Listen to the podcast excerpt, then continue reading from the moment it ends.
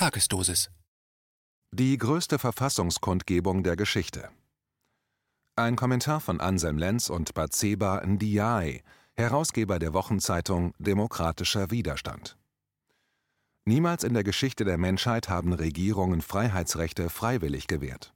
Diese mussten immer auf Druck der Bevölkerung eingeführt oder zurückgeholt werden. Eine Einleitung zum bevorstehenden Wochenende in drei Schritten. Und welche Farbe haben Sie so? Gelb, grün, rot, schwarz, gar blau? Die seit Jahren medial zelebrierte Identitätspolitik der politischen Farben geriet umso drastischer, je weniger sie noch irgendetwas über politische Gestaltungsabsicht aussagte. Politische Gestaltungsabsicht zeigt sich in einer Demokratie mit Gewaltenteilung und Repräsentation zuletzt darin, dass der Legislative ein Gesetz zur Abstimmung vorgelegt wird. Die gesetzgebende Gewalt, das Parlament, entscheidet dann darüber der Idee nach im Sinne der Bürger, also im Grunde aller anwesenden Menschen. Die höchste gesetzgeberische Gewalt ist demnach und laut der Verfassung der Bundesrepublik Deutschland, dem Grundgesetz, das Volk. Das Volk besteht aus einer Vielzahl von Staatsbürgerinnen und Staatsbürgern, die über ihr Gemeinwesen selber bestimmen. In der Bundesrepublik war das bis vor kurzem über eine indirekte Form der Demokratie geregelt. Die Abgeordneten in den Parlamenten sollten durch Wahlen alle Stimmen der Gesellschaft in sich aufnehmen und vertreten. Sie legten Gesetze vor und stimmten stellvertretend für die Staatsbürger darüber ab.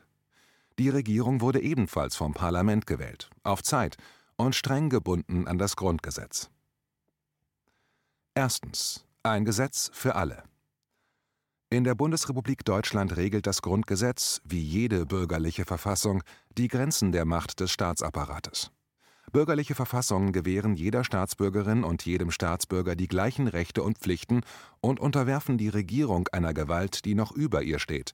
Es ist der Text selbst, das grundlegende Gesetz. Insofern können Verfassungstexte und die Menschenrechtscharta als die einzige Literatur bezeichnet werden, die unmittelbare Macht haben. Das geschriebene und niedergelegte Wort der Verfassungen ersetzt damit die personifizierte Macht der Absolutisten, Kirchenherrscher, Monarchen oder Tyrannen vormoderner Zeit, die mit dem Volk letztlich machten, was sie wollten, und sich für diese unkontrollierte Machtfülle allenfalls noch auf einen Gott beriefen, der ebenfalls ihrer eigenen Interpretation des Göttlichen entsprang. Der Übergang der letztlichen Macht von Einzelpersonen zu einer durch demokratische Übereinkunft ermächtigten Schrift markiert den großartigsten Fortschritt der Menschheit überhaupt. In dieser Schrift bekräftigt sich die Ablehnung dessen, was der Philosoph Walter Benjamin die reine Gewalt nannte. Der einzelne Bürger hat sich nicht mehr einem Potentaten zu unterwerfen, der alle Konkurrenten buchstäblich ausgestochen hat, sondern bewegt sich unter Freien und Gleichen, der Geschwisterschaft der Demokratinnen und Demokraten. Aus ihrer Mitte bestimmt diese Nation, der Begriff der Nation rekurriert auf diese liberale Errungenschaft seit der Französischen Revolution, die für sie notwendigen Posten und Parlamente und lässt diese auf begrenzte Zeit besetzen. Dies immer unter Wahrung der die Macht eng begrenzenden Schrift der Verfassung, die Gültigkeit im exakten Wortlaut besitzt und nur in ganz engen Interpretationsspielräumen erweiternd ausgelegt werden darf. Im politischen Geschehen der Republik der lateinische Begriff res publica bedeutet öffentliche Sache, werden die Gewalten geteilt und öffentlich kontrolliert. Jeder kann gewählt oder abgewählt werden. Parlamente, Regierungen, Gerichtshöfe, Medien und die Öffentlichkeit der Bürger kontrollieren einander gegenseitig. Unabhängige Gerichte entscheiden nach Faktenlage, legen Recht und Gesetz über die vorgefundenen Bestände ohne Anschauung der Person und unter Auswiegung der verschiedenen Faktoren. Unterscheidbare Journalisten und Medienbetriebe bilden die Wirklichkeit in der Republik ab, übermitteln die Nachrichten in die Öffentlichkeit. Sie klären auf und kommentieren im Schlussteil ein Angebot, wie das Dargebotene zu interpretieren sein könnte. So hat der Journalismus die historische Aufklärung geboren und umgekehrt. Aus beidem ist die Demokratie hervorgegangen. Demokratie bedeutet, dass Fürsten, Kirchenherrscher und Tyrannen keine Macht mehr haben sondern über alle wesentlichen Fragen unter im Grundsatz freien und gleichen abgestimmt werden muss. Zweitens. Der Verfassungsbruch. Nun zur Gegenwart des Jahres 2020. War das Verhältnis der Gewalten zur Verfassung zuvor bereits angeschlagen, die großen Medienbetriebe in der Bundesrepublik bereits in einer schweren Glaubwürdigkeitskrise die Berufspolitikerinnen und Berufspolitiker kaum in der Lage, sich 30 Meter auf offener Strecke in der Öffentlichkeit zu zeigen ohne mit faulen Eiern und Tomaten beworfen zu werden, nicht jeder einzelne davon war berechtigt, ist nun seit dem Corona-Ausnahmezustand das Band der Regierung zur Verfassung vollständig durchtrennt. Seit dem 25. März 2020 regiert das Kabinett Merkel unter Bruch des Grundgesetzes der Bundesrepublik Deutschland. Nun muss man anführen, dass eine große Zahl an Verfassungsjuristen bereits zuvor der Ansicht war, dass Bundesregierungen mit der Verfassung brachen oder Parlamente Gesetze beschlossen, die nicht verfassungskonform waren und sind. Die bekanntesten Beispiele sind der Anschluss der DDR ohne demokratische Entwicklung einer gemeinsamen Verfassung, wie es das Grundgesetz strikt vorgesehen hätte, der Einsatz der Bundeswehr im Ausland, die Vorbereitung von Angriffskriegen, die unabgestimmte Einführung der Währung Euro und die illegitimen Eingriffe durch die Europäische Union.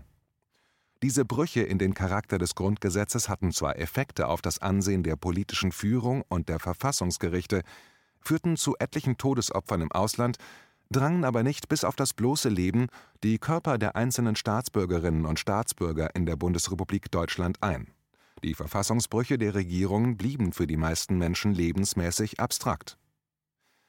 Wie der wichtigste Intellektuelle der Gegenwart, der italienische Philosoph Giorgio Agamben, nicht müde wird zu erklären, droht uns der Anbruch eines neuen düsteren Zeitalters, eines Rückfalls in vordemokratische Zustände.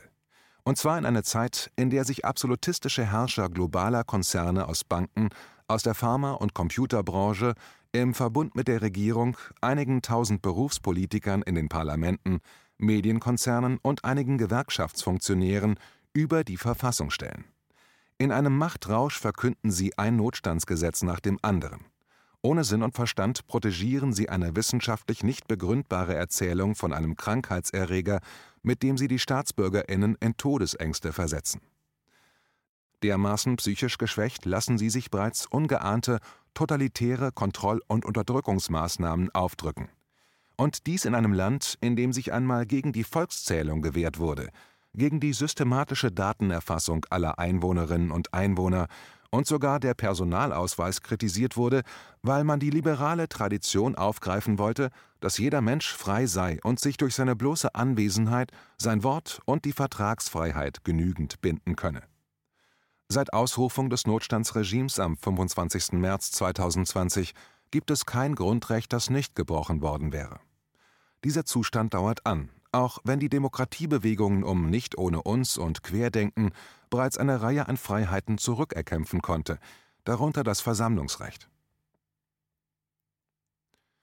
Drittens. Der Sommer der Demokratie. Auch wenn der Sommer sich von seiner besten Seite zeigt und die Liebe im Privaten, das Wichtigste überhaupt, viel abfangen kann.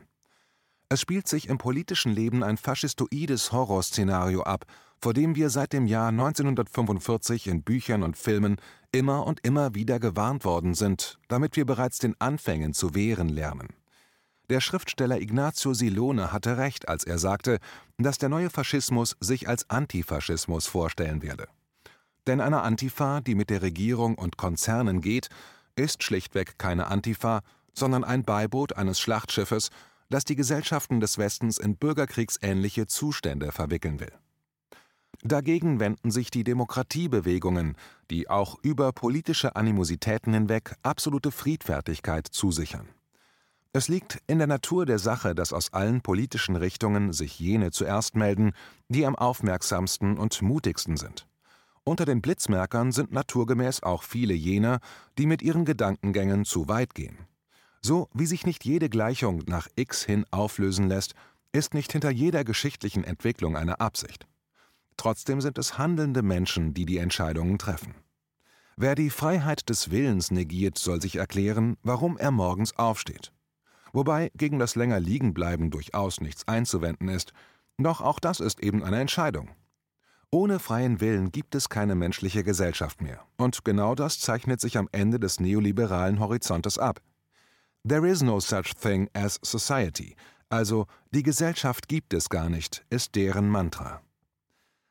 Wenn aber freier Wille des Individuums und menschliche Bindung hinfällig sind, dann ist jeder Abscheulichkeit der Weg geebnet. Der Weg ist dann frei zu einer technischen Bürokratie, zu Transhumanismus, Impfzwang und totalitärer Kontrolle. Die große Denkerin Hannah Arendt hatte recht, wie sich heute zeigt. Im Moment des gegenwärtigen Interregnums, des Ausnahmezustands, in dem das Kabinett Merkel über die Verfassung hinweg regiert, zeigt sich das Potenzial faschistischer Charaktere. Damals wie heute sind es rund ein Drittel der Gesellschaft. Aufgabe der Demokratinnen und Demokraten, der echten, belesenen Antifaschisten und auch derer, die einfach nur ihre Ruhe haben wollen, ist es, diesen Fanatikern Einhalt zu gebieten. Dazu zählen in dieser Situation auch insbesondere jene, die schon vor langer Zeit politisch heimatlos gemacht wurden und daher heute umso mehr Wert darauf legen, eine Heimat zu haben. Wir leben am Ende alle gemeinsam hier, ob wir uns das nun genauso wünschen oder lieber etwas anderes hätten. Deshalb treffen sich am Wochenende ab dem 31. Juli Zehntausende Menschen, möglicherweise sogar die angekündigten 500.000 in Berlin. Die größte Kundgebung des Wochenendes soll am Samstag, dem 1.8. um 11 Uhr am Brandenburger Tor stattfinden, unter dem Motto Tag des Friedens. Schon bevor es begonnen hat, zeichnet sich ab, dass dies der Tag der größten Verfassungskundgebung der Geschichte werden wird.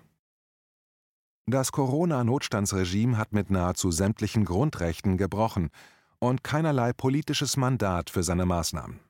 Es agiert auf Basis allein der reinen Gewalt, der Gewalt, die nicht mehr strikt an Verfassung und Menschenrechte gebunden ist.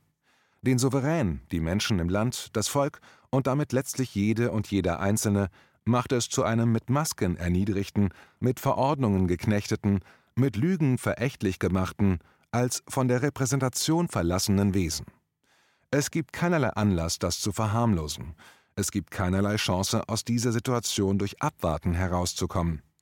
Regierungen haben niemals in der Geschichte freiwillig Freiheitsrechte gewährt oder zurückgegeben.